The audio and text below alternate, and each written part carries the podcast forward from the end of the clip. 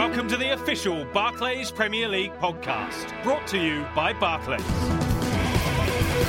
It's the closest title race in years, and Chelsea weren't in the mood for sentiment at the bridge. The way we used to say in football, we come to kill, and in 10 minutes we destroy. We got a good tiding today. I think the best way is not to explain too much the mistakes. Wayne Rooney scored a 55 yard lob, and Yaya Toure produced a 25 yard curler. But was Alexander Tettey's 30 yard screamer the most important of the lot? When Alex scores a goal like that, then it's got to be on a winning team. But I thought his all round performance was excellent. It capped it off for him. Norwich boss Chris Hughton joins us to discuss his side's march up the table. But will Hull defender Liam Rosenior end up with more kids than goals? I've got four goals at the moment. I think I've got six goals in about 350 games. I don't know if I'm, me and the, the missus are going to keep going on the kids' side, but I'd like to think that I'll have more goals. We discuss the relegation battle and the Barclays Premier League's greatest ever goals. Former Spurs and England star Glenn Hoddle explains how a Spurs fan saved the day in Jerusalem. Plus, we hear from Brendan Rodgers, Tim Sherwood, and Mark Hughes.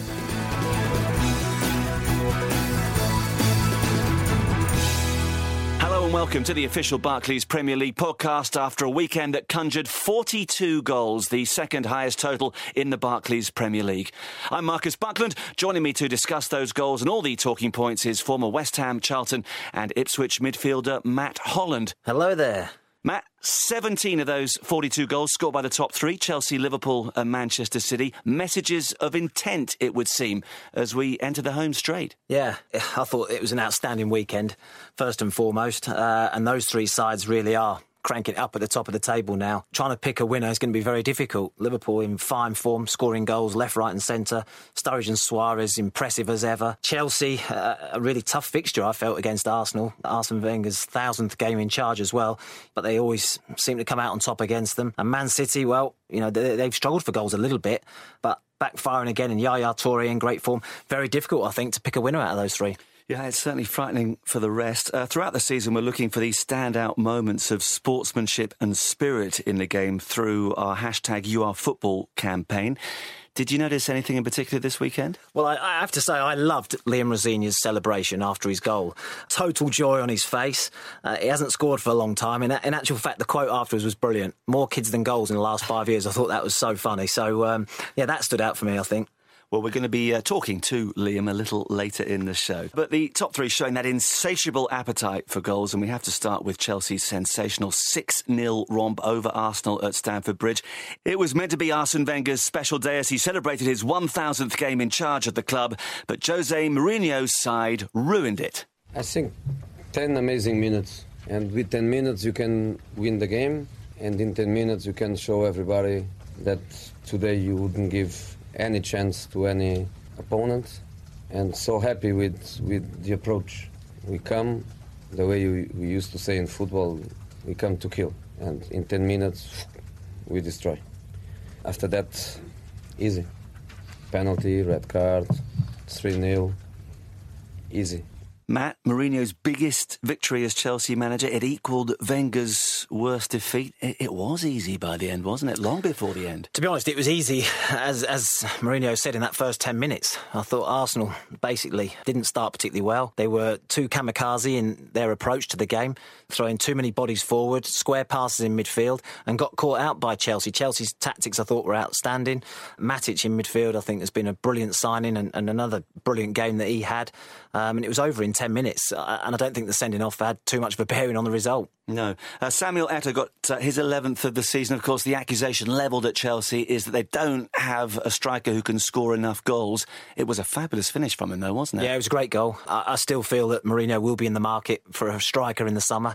You know, Samuel Eto'o can't go on forever, that's for sure. But he has had a, a, very good season. But I think it is a position that he does need to strengthen. And if they get a striker next season, you, you really think that they could be real favourites again next year. So, yeah, he, he has had a good season, though, Samuel Eto'o, and it was a fantastic finish. We have to touch on the controversial sending off. Alex Oxlade Chamberlain and Kieran Gibbs have both been cleared after Gibbs was mistakenly sent off. An FA panel decided that referee Andre Marriner dismissed the wrong player. Neither player will serve any ban following the incident, and Marriner will take charge of Newcastle against Southampton on Saturday. So they appear to have cleared up what was a little bit of a mess. It was a real mess. Yeah, I mean, I felt for Andre Marriner. Uh, the incident happened very quickly. He took a little while to think about it. Then decided to give the penalty and obviously got the, the wrong man in terms of the sending off, despite Alex Oxlade Chamberlain telling him that it was him that, that actually handled the ball. So, yeah, rightly Gibbs has been exonerated and will be able to play in midweek. Oxlade Chamberlain, I think it's a difficult one because I think he actually did try and stop a goal scoring opportunity. He felt it was going to go in. That's why he handled the ball. So I think he's fortunate somewhat to, to probably get off the red card. And Andre Marriner, I think that's good that he's got a game because, yeah, you know, as a, as a player, we all make mistakes. We have bad games. Uh, Marriner made a mistake, uh, uh which he's held his hand up to after the match. But you want to get out yours, those mistakes out of the way pretty quickly. And so to have a game this Saturday, I think is good for him. Yeah. Mourinho, despite the win, continues to play down Chelsea's title chances. Obviously, they bounced back really well after that defeat at Aston Villa. Uh, are they favourites for you at the moment? I think they probably are. I actually tipped uh, Man City at the start of the season simply because of their goal power. And Chelsea, of the three teams at the top, actually don't have that same goal power, should I say. But defensively, they've been absolutely outstanding. Cahill and Terry have been great at the back. And I look at their fixture list, and the one game that stands out is a trip to Anfield.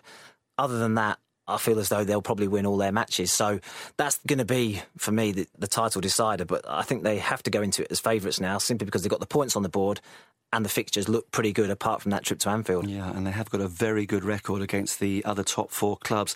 So what should have been a day to remember for Arsene Wenger became an afternoon to forget. I believe that it's not too much to talk today. I think uh, this defeat is my fault. I take full responsibility for it. And for the rest, uh, let's focus on next one. Well done, Chelsea. Uh, we got a good tiding today. It's how we respond now. I think the best way is not to explain too much the mistakes. Bitter experience for him. We shouldn't forget, Matt, what he achieved in the first half of his uh, career at Arsenal. But there is a slight danger now that that's going to be shoved into the background, isn't it? Yeah, it's a real shame, to be honest, um, because I, I, think he's an outstanding manager. He's had a great time at, at Arsenal, certainly in that first half of, of games that, that, we've talked about, the, the trophies they got. I think three Barclays Premier Leagues, five FA Cups. So yeah, his record was fantastic. I think the the last 500 games have been difficult for him financially. He hasn't been able to compete at the top of the table. He hasn't certainly had the same financial power that Chelsea, Man City have had. Have, have been able to go out and buy players. I think probably because they've built the Emirates, they've tried to pay that stadium off. I think we'll start seeing them being able to compete in the transfer market now. Ozil came in the summer for a big transfer fee. He tried to get a big name striker. Higuain didn't happen uh, for whatever reason. Neither did Suarez. And I think you have to look now. If they'd got Suarez at the start of the season, the form that he's shown this season, Arsenal could well be top of the table right now. So I think that's something that we should look at with Arsene Wenger. That he hasn't had the money to spend that some of the other managers have had, and if he does get that this summer, then he will start competing again. Plus, he's got the FA Cup to look forward to as well, and that might be a trophy in the cabinet which might appease some of the Arsenal fans. Yeah, they're favourites to win that. Are, are you writing them out of the title race after that defeat on Saturday? Yeah, I, I, am to be honest. I think they're too far away, and, and I'm not sure they're as, as strong, particularly against the, the top sides. You know, when it comes to, to taking each other on at the top of the table, I think that they too often come up short because they don't have the power and strength that some of the other teams have, and they've got a big injury list as well, particularly in midfield. You know, with Wilshere out, and, and Ramsey's been a massive loss, as to as Walcott. Well, soon after Chelsea put six past the Gunners, Liverpool kept up the pressure on the Blues at the top of the table by winning 6 3 at Cardiff. Luis Suarez, once again the standout player, his hat trick equalled Robbie Fowler's 28 goal record for a Liverpool Barclays Premier League season. Very straightforward, very impressive in the end, but they did have to come from behind twice. Those defensive uh, deficiencies do show up occasionally, don't they? Yeah, it's not uncommon for, for Liverpool to concede, but what they have got is plenty of goals in the team, and they always feel they can outscore the opposition. You know, even in recent weeks, we've seen them go to Fulham and potentially drop points. And they won that 1 3 2. Swansea at home, they conceded three, but they scored four. So you always feel that, certainly Brendan Rodgers probably feels, that they've got enough goals in the team to beat whatever comes up in front of them. And if they do concede, they've got enough to beat the opposition. It was their sixth successive league victory, but Brendan Rodgers is keeping his feet firmly on the ground. I think for us, we're just really enjoying our the moment, enjoying the football. We've still got a hell of a long way to go before we're near to where I want us to be, but but certainly we're making strides. in order to get there. We're on the right path, that's for sure. And the players are playing with no fear, great enthusiasm, and, and again, analysing the games like we do, we're identifying the, the real strong qualities that we have in the team. 82 Barclays Premier League goals for Liverpool. That's more than Bayern Munich, PSG, and Juventus, by the way. 47 of them scored by Suarez and Daniel Sturridge. And Matt, Suarez missed the first six games of the season. Incredible, isn't it? It's so difficult at the moment to try and find a way of stopping those two. It's not just those two. You've got Coutinho and Sterling behind them. You've got the running power of Henderson, Gerrard picking his passes. So, all in all, at the moment, Liverpool going forward look magnificent.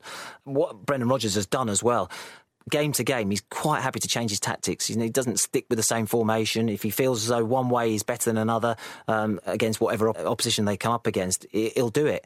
You know, he's been playing a diamond in midfield of late, and that's worked.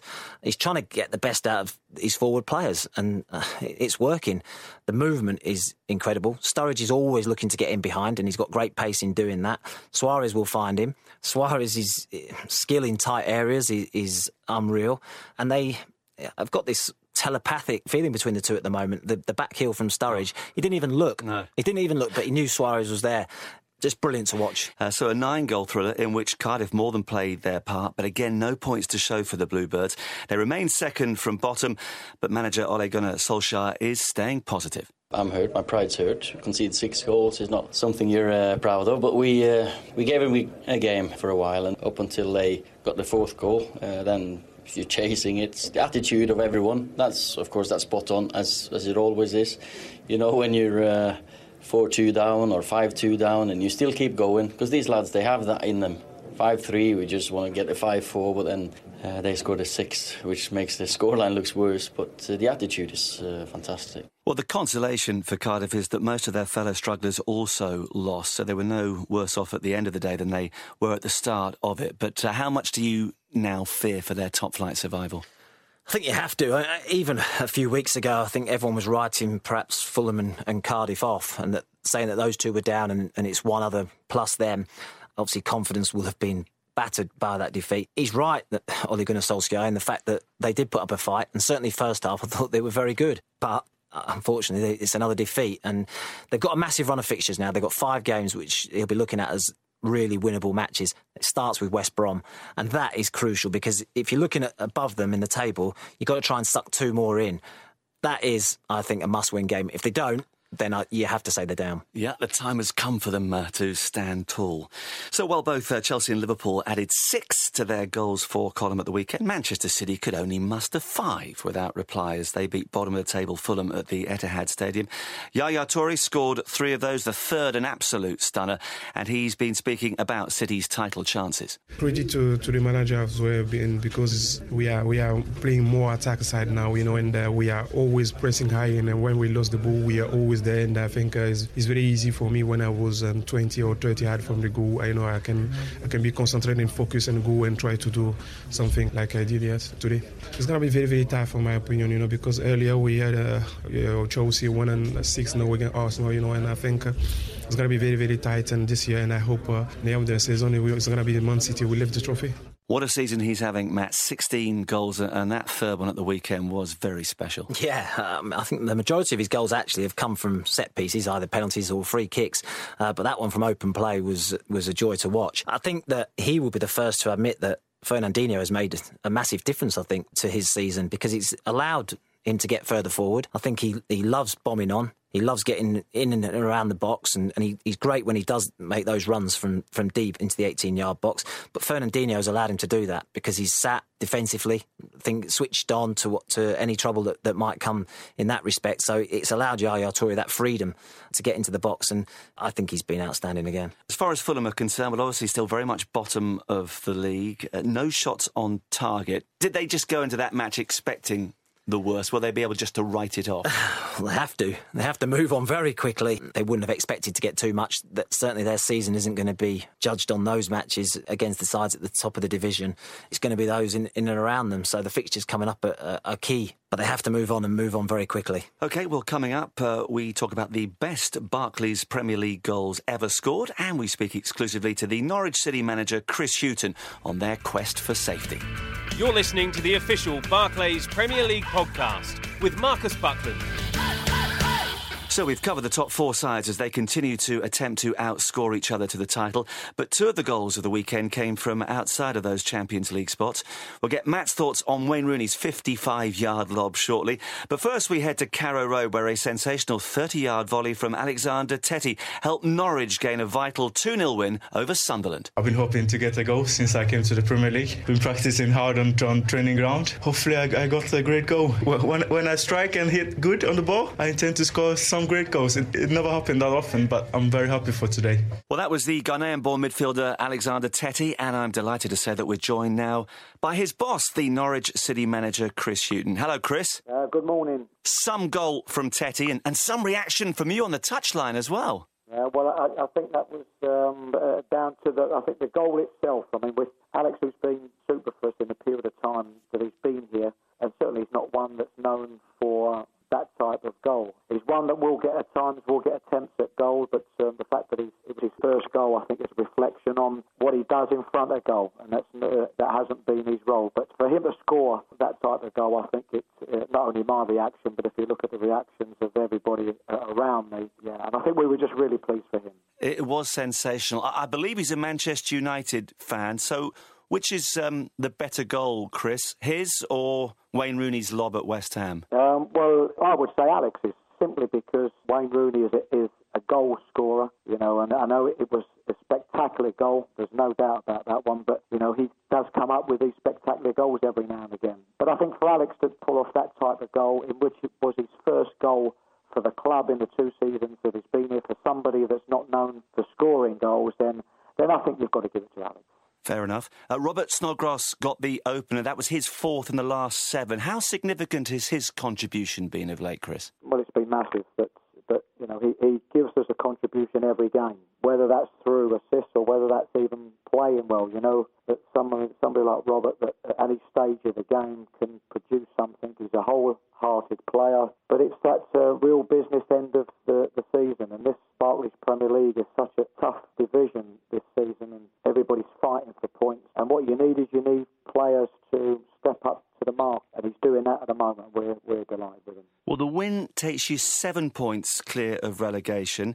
Your last four games, though, are against Liverpool, Manchester United, Chelsea, and Arsenal. So, how do you assess your overall position at the moment? I mean, we, we've always looked at it the same, and I know an awful lot has been said about the last four games, but, but in particular at home, we have been able to produce good performances against the top teams as such. So, we've very much looked at it as, as a last seven games or before the last game, the last eight games, or the last nine, as opposed to looking at it as a block and then taking that last four separate. And that's the only way that you can do that. There's going to be, I think, so many ups and downs from now through the end of the season. We just have to make sure that we get the points that we need to get.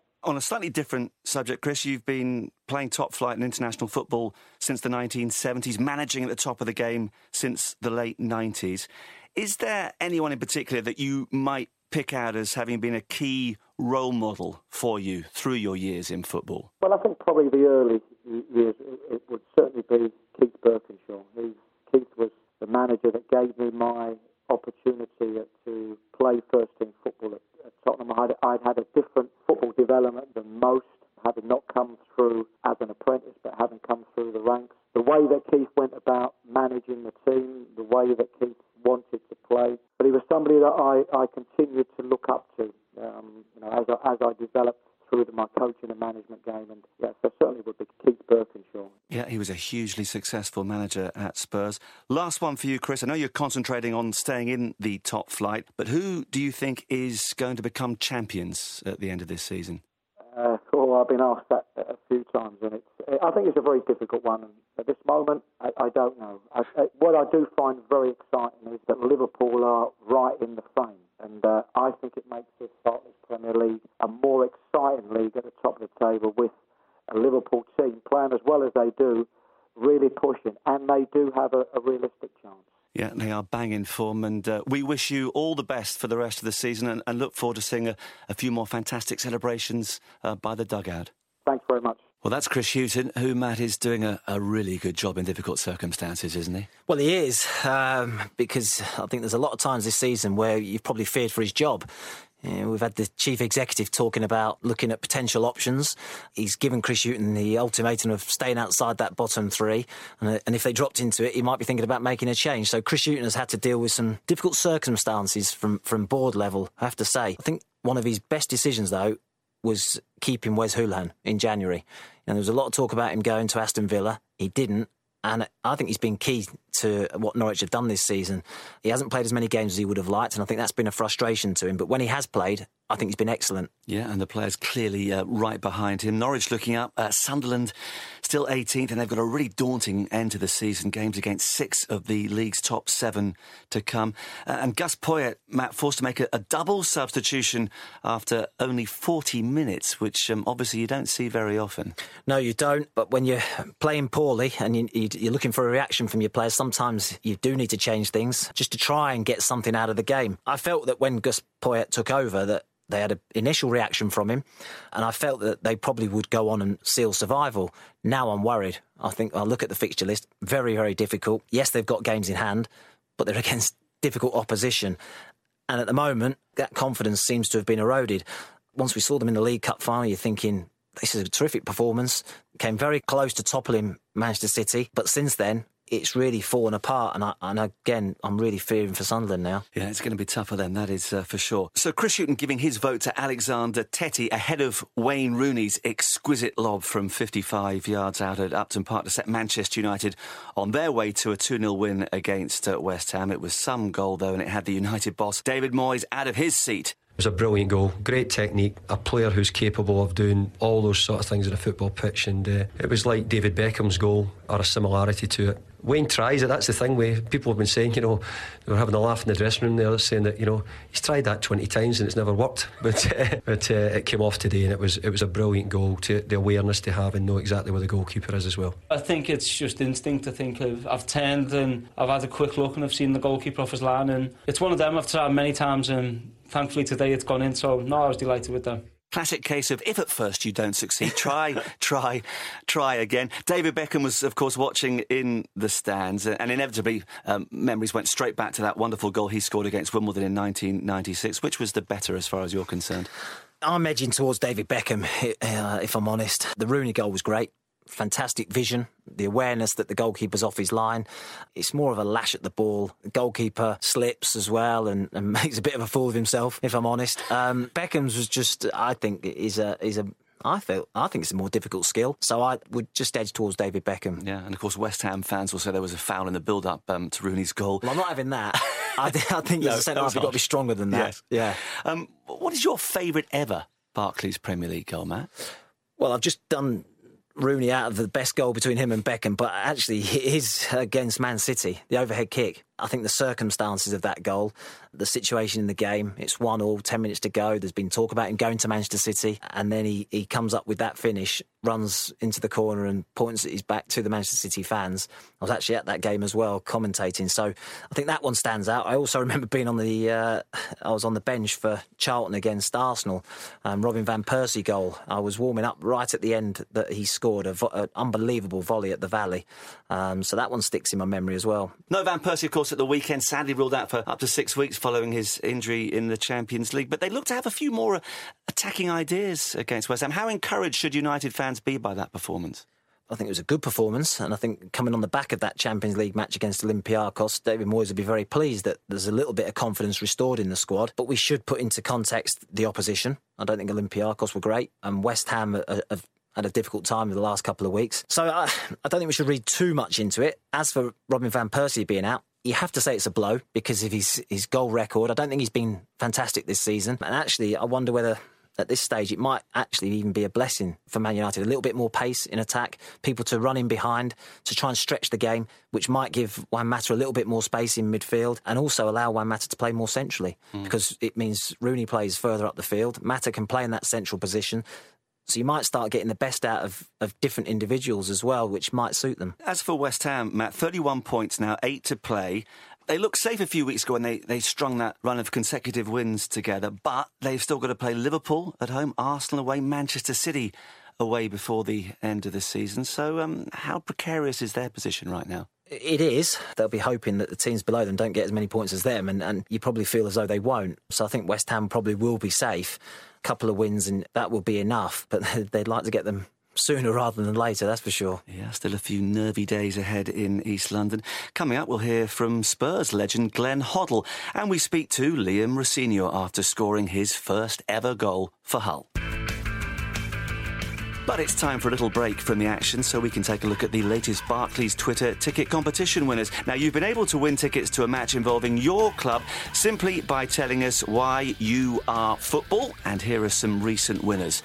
Devoted Fulham fan Ben Jacobs, flying to Juventus, driving to Newcastle, or cycling to Motspur Park to watch the youth team play. I will always be there to sing for Fulham. Palace fan Lisa Trump, waiting until my contractions were two minutes apart at Palace versus Bolton in 1997 before leaving the match. Gooner Rachel Evans, after my dad took me to my first match in 1995, I looked like the Arsenal shop had thrown up on me. I've never looked back. Goonerette forever. And West Ham fan Chris Moodle, my mother handed me down the pair of shoes she dyed claret and blue for the 1965 European Cup Winners' Cup final. A great family heirloom. Hashtag you are football. What is your greatest piece of memorabilia, Matt, that you will be handing down? Oh, well, I, it's funny. I wasn't really a, um, a big shirt collector. You know, a lot, a lot, of players love swapping shirts. I got a few. Don't get me wrong, and there's a few good ones there as well. Vieira, Gerrard, and, and Rooney, which I'm sure my kids would, would like. But I think I'd, I'd, probably go for my, my Irish caps. We didn't get a cap per game, so I haven't got an absolute hatful of them. But we got one per season, and on the cap it used to have a number, and it tell you how many games you played in that season. So played over the course of seven seven seasons for for Ireland. So those seven caps would be my greatest piece of memorabilia. Uh, and how many caps in total? 49. 49. One short of the Just one century. short, unfortunately, yeah. Well, to have a chance of winning tickets to watch your club, tweet why you are football to at Barclays Footy using the hashtag you are football or post it on the Barclays Football Facebook page. I'm here with the former West Ham, Charlton and Ipswich midfielder Matt Holland as we continue our look back at a stunning weekend of action in the Barclays Premier League. And we kick off the second half of the show at White Hart Lane, where Gylfi Sigurdsson's late strike for Tottenham secured a 3 2 win against Southampton, dragging the host back from two goals down to the delight of manager Tim Sherwood. I looked up at the clock, it was 89 minutes, and we just needed a rally and um, right on song the fans started singing and they picked us up, and uh, it was a fantastic layoff for um, for Gylfi and and a wonderful finish. Um, I thought he'd give us a spark second half. Gylfi, you know, Mousa, he's unfortunate to go off, but puts himself on offer to play, but hadn't trained all week, and it, and it showed. And I needed a bit bit more energy out there. It was a good substitution. The Spurs fans kept singing as well. They do get criticised at times, but um, they really back the team. And Tim enjoyed parts of the match from the dugout, um, parts from up in the director's box, but a happy ending for him. Yeah, yeah, he sort of said, hasn't he, that it might be best that he sits up in the stands because he, he does get overexcited at times, but he, he, wears his heart on his sleeve, that's for sure, and he and he uh, he plays every second of the of the match, and he certainly celebrated that goal well enough on, on the touchline. But it was a massive win for them, no question about that. Christian Eriksen with a couple of the goals. Um, he said that Sherwood's halftime team talk was not pretty. I've had a few of those in my time as well. Yeah, a few team talks that haven't been particularly pretty. Towards the end of my career, it became less and less. I think managers really digging out players. I think players got too upset with it, a bit soft at times. But in my early career, we used to see the old teacups going and, and all that sort of stuff. So Tim Sherwood's from the old school. I can imagine a few teacups being thrown in that dressing room. Yeah, well, he, he said, I'm not a babysitter, I'm, I'm their manager. And rightly so. But, but can he get away with that sort of management in this modern era? Well, I think, he, I think you can, but I don't think you can do it every week because I think players will soon get fed up with it and, and perhaps you won't get the reaction that you're after. So I think there is room for it but certainly not every game. Well, the fans certainly deserve credit for getting behind the team until the final whistle. And one man who knows all about the passion and devotion of the supporters at White Hart Lane is their former player and manager, Glenn Hoddle. I've always had a, a, fantastic relationship with, with Tottenham fans everywhere around the world, and every time I come back now, it's it's it's never changed, and it's uh, it's close to my heart. It really is. You know, it's a special special relationship I've got with Spurs fans, and they come up to me and they talk about goals and matches. You know, wherever I am in the world, and it's uh, it's something that uh,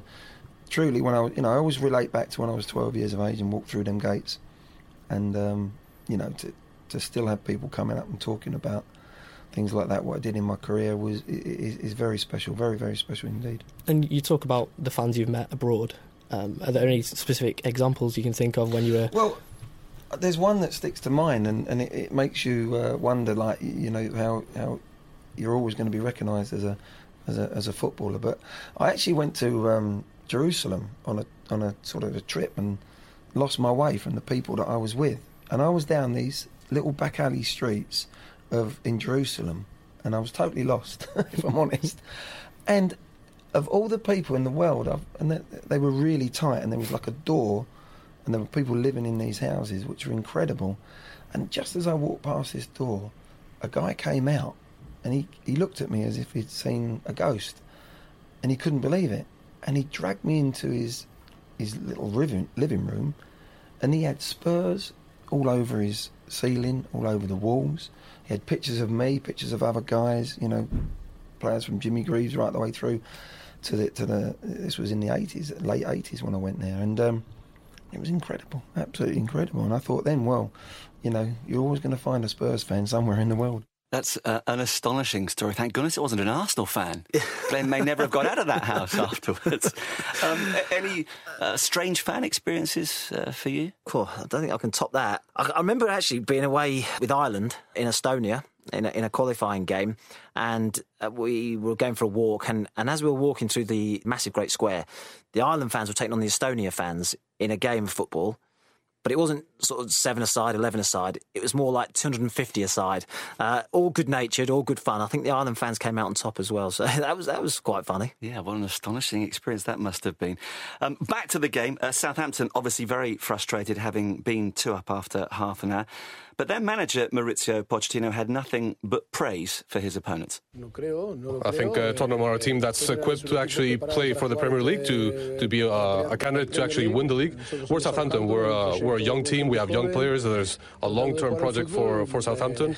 Um, but despite that, I thought it was an even-sided game. Um, and overall, um, yeah, we're yeah we're disappointed with today's result. Mauricio and his, very hard-working interpreter, who's uh, still going great guns. So disappointing that they lost, but again, some really fine individual performances and everybody purring about Adam Lallana after that one, Matt. Yeah, I, I like the fact that he sees it as a long-term project, and, and one of the key things for him will be trying to keep the players at Southampton. He, he won't want to be losing them, and there'll be a lot of clubs looking at some of his players, Lallana being one of them, and he was outstanding again. Just gets in little holes, he gets on the half turn, he's looking forward all the time. I think he's a player that has really impressed me this season, and I think he's almost certain to be on the plane to Brazil with England. He's, he's been that good, but he's not the only one. You know, there's a lot of good English players as well. Luke Shaw, Rodriguez, and uh, you know the list goes on. So I've been really impressed with Southampton this season. Love watching them play, and they will grow and develop. Well, Roy Hodgson was at White Hart Lane on Sunday, and I'm sure he uh, took note. Also winning 3 2 at the weekend were Everton, whose slightly less dramatic victory over Swansea City at Goodison Park strengthened their hopes of qualifying for Europe. Everton's eighth successive home win in all competitions keeps them within two points of Spurs. Uh, it's a fortress, has been for some time now, hasn't it? Yeah, really difficult to beat at home. A little bit fortunate in the previous home game against Cardiff. Seamus Coleman with that sort of fortunate winner late on in the game.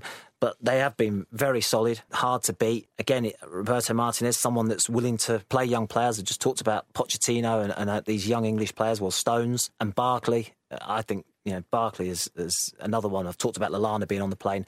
I think that Ross Barkley likewise should be on that plane as well because he's full of confidence for someone so young. Again, he's very similar to Lallana, gets on that half turn, bursts forward. He's got a good pace and power about him. So I've been nothing but impressed by Ross Barkley this season as mm. well. Well, it was his first start since February the 1st uh, after a foot injury. Scored one, created one, was involved in the other, and his performance certainly caught the eye of Roberto Martinez. Ross Barkley showed a, a real understanding and a, a real tactical awareness against one of the best teams in the league in terms of possession around his area. So really pleased in the manner that he won the penalty, the way he, he knew how to to work in that area. So overall, we started the game really well. The first 20 minutes, I thought Swansea finished the, the half stronger and they deserved the equaliser. And then the start of the second half again, we had a real intent and, and, and a real intensity that he gave us a, a two-goal lead. And, and from that point, probably we sat back a little bit too much and trying to use the counter-attack. But um, overall, I was very pleased with the maturity that we, we used to try to get a win against a very good Swansea City side. Well, they've bounced back really well after a, a couple of disappointments. Got games against Arsenal, Manchester United, and, Manchester City coming up. And I suppose those sides will relish the trip in particular. So, a really significant stage of the season now for Everton. Yeah, it could have a big say on where the uh, the title ends up. You talked about Man United going to Everton. That's going to be a really interesting one. David Moyes back to his, his old club. So, I don't think David Moyes will be relishing it too much, that's for sure. Eight successive home wins for Everton. Swansea, Matt, have now gone eight games without a win under their new manager, Gary Monk. So, uh, again, like you mentioned with two or three other sides, suddenly getting sucked back down into it. Yeah, I, I think there's always one that you feel as though is safe early on in the season and gets dragged into it with a with a poor run of form. Swansea, I think, are, are come into that category. Massively missed Michu this season. You know, the goals that he, got, he scored last year, the fact he's been injured for a large period this year uh, has not helped at all. I don't think the Europa League has helped them either. I think when you've got a smaller squad, it's sometimes difficult to cope with the extra games that that brings.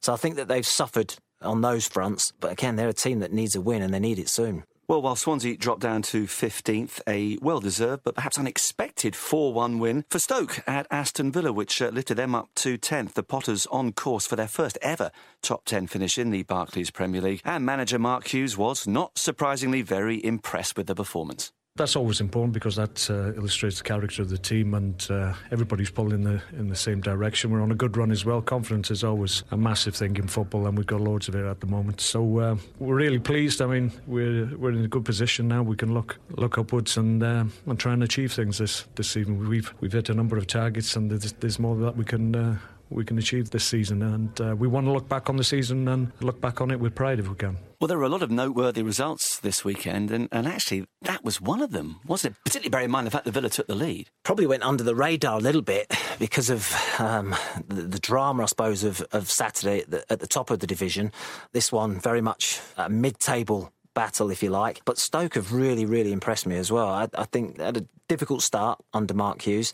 He's gradually tried to implement a style of play, which has taken time. I think when I look at the, the Stoke players, they've at times been caught between two stools, whether to go long, whether to play short. And I think Mark Hughes is trying to get a mixture. He doesn't want to just play football. He just doesn't pass for the sake of passing, and he doesn't want to just hit the ball up to Peter Crouch and try and play off him, which is perhaps how they were used to playing. And it's taken a little while to implement that style onto his players, but they seem to be getting the hang of it now. Uh, and as for Villa, they were looking for a third successive home win in the league for the first time since 2007. It didn't materialise, complete contrast to their performance against Chelsea. What do you think went so badly wrong for them? Sometimes it's difficult to put your finger on why. I do feel as though there probably was a hangover actually, from that, that Chelsea result.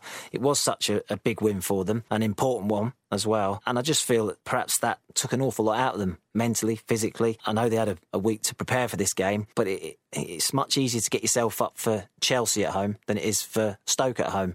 So I think that there was a bit of a hangover actually from that Chelsea result. Well, it leaves Villa in 11th place, but they are nine points clear of trouble, so there shouldn't be too many problems for them in that regard. Moving up to 12th, just a point behind Villa, are Hull, who secured a 2 0 win against West Brom at the KC Stadium to ease their relegation concerns. The Hull defender Liam Rosenior opened the scoring with his first goal since joining the club in October 2010, and I'm very pleased to say that he joins us now. Welcome to the show, Liam. Good morning. How are you doing? You all right? Very good. Let's talk about that goal because it wasn't the most conventional. Ben Foster saves Jelavic's penalty. You head in the rebound. Probably not how you imagined your first goal would be scored. No, to be honest, it's been such a long time. I couldn't couldn't imagine scoring any anyway. So yeah, it was uh, it was great to get off the mark, and hopefully there'll be a few more to come. We've had a Twitter question from Nathan Hobbill who just asked, "How did you run that fast?" To get to the ball? I think it's just momentum. I was stood about 10 yards outside of the penalty area and it, I just tried to match his run up. I knew if I could kind of time my run, no one would be able to catch me from a standing start and it just seemed to work out. The ball just hit me on the head and ended up in the net. So yeah, it was it was good. It was an important important game. It was an important goal. Um, and yeah, it was a massive win for us, and it, it, keeps us away from the relegation zone. Liam, it's Matt Holland here. I just wanted to ask you a little bit about the impact that Shane Long and Jelavic have made.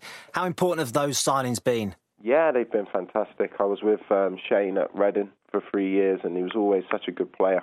It's great uh, in the time that I left um, Reading to see his career progressed the way it has done, and it's great now to see him do so well. He's the top man for Republic of Ireland as well. Now he's the number nine for them, and he's a fantastic player, you know. And Jelavic is a proven goal scorer at this level as well. And when you're a promoted club, it's important that you have goals in your team, and those two certainly provide that for us. Well, you're a proven goal scorer now. The big question is, uh, Liam, come the end of your career, um, what do you expect to have more of, goals or children? Let's hope goals. I've got four girls at the moment. I think I've got just around six goals in about 350 games. So yeah, um, I don't know if I, me and the, the missus are going to keep going on the kids' side.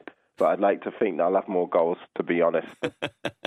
Let's hope so. Uh, you got another huge match next at West Ham, who are just two points below you in 14th. And I think I'm right in saying that you're actually a big Hammers fan. Yeah, well, I grew up with pretty much West Ham in my blood because I used to go down to Upton Park when John Lyall was manager and watch my dad from the age of well three onwards really, and it was a really great family club. He, he used to have the young children in with their dads like even five five minutes before kickoff, and we used to have a kickabout in the gym before they go out and play. And it gave me the motivation to want to be a footballer. You know, the tradition at West Ham was always to play football in the right way. Um, Matt obviously came up through the ranks there. He'll tell you the same thing. And the amount of England players and top players that have come through from that, that club is incredible. And yeah, they gave me the motivation, the inspiration to be a professional footballer. So it'll be great to play at Upton Park again. Well, you mentioned um, your dad, who was a very fine player himself. Just how big an influence did he personally have on you becoming a Barclays Premier League footballer? Yeah, yeah, definitely. You know, your your dad is your biggest role model when you're when you're a young boy, and luckily for me, uh, my my uh, my childhood, including every Saturday going to watch him play football in in the top division. Um, he was never too pushy on me to be a footballer. In fact, he wanted me to go to university instead. Um, and he never really pushed me into the game. He doesn't really give me too much advice. He leaves me to it. But yeah, when you're a young kid, all you want to do is play football. And luckily for me, I'm doing it as a job, and I'm extremely lucky and privileged to be in this position. How much of an eye have you got on the uh, FA Cup semi-final coming up? Well, yeah, we're not we're not safe yet. I think the aim for everyone here is to be safe by the time we play Sheffield United in in three weeks' time. As a footballer, you can never look too far forward because if you do, that's normally when things start to go wrong. We know how lucky we are to be in the Premier League. We want to make sure we retain our status, and that's the most important thing for everyone at the football club. So these next three games, we can get between four and six points from those games, and that puts us in almost a position where we can't be caught, and that gives us a lot of confidence going into the semi-final. Uh, and does the manager have to keep reminding you that you know the league clearly is a priority? Stop dreaming about possible FA Cup glory. Um, no, not really. We've got a really, really good set of lads here. Um, anyone who's seen us play this season sees how hard we work from 1 to 11, even the players on the bench. Um, and we're all desperate to be in this league, and that's the most important thing. I've waited a long time to get back to this level, and I don't want to just see it pass by in a year. I want to be here for three, four, five years and for the rest of my career. So to do that, we need to keep working in every game, and we'll continue that tomorrow. Well, Liam, you're well positioned at the moment. Just looking at the top of the table, uh, who do you think is going to go on and win this thrilling race for the title? Um, to be honest, I think the most consistent team in terms of picking up results at the right time are Chelsea. I think if there's one team that you would have to back in terms of a must-win game at the moment, I, I would back Chelsea. Man, Manchester City have scored a lot of goals. Liverpool are absolutely flying under Brendan Rodgers. But uh, when you look at the experience that Chelsea have, especially in the back line and Peter Cech in goal, I think they're the most capable of producing a result at the right time. And um, I, I wouldn't bet against them to win the league this season. Liam, it's been a pleasure talking to you, and we look forward to seeing you scoring from the halfway line against yeah. West Ham in oh, Rooney style. Yeah, I'm not sure about that, but yeah, I'll try my best. Good luck for the rest of the season. Thank you. Take care, guys. Well, he's a very talented uh, footballer, and who knows, he, he, may become a regular goal scorer. Once you get a taste for that sort of thing, never goes away, does it? It goes in spells, doesn't it? I, I remember George Parris at, at, West Ham, never noted for his goal scoring, and then he went on a run of about five or six games where he couldn't stop scoring. So you never know. Yeah, almost inevitably now he'll he'll score at the weekend. Word about West Brom, I mean, it's a very uncomfortable situation for them now, isn't it? They're one of those teams that are, are, really banging trouble. Again, you, you, they'd have been looking at this game as one where they could potentially get points from, uh, and it's another one that slipped by. I think you have to really worry for them.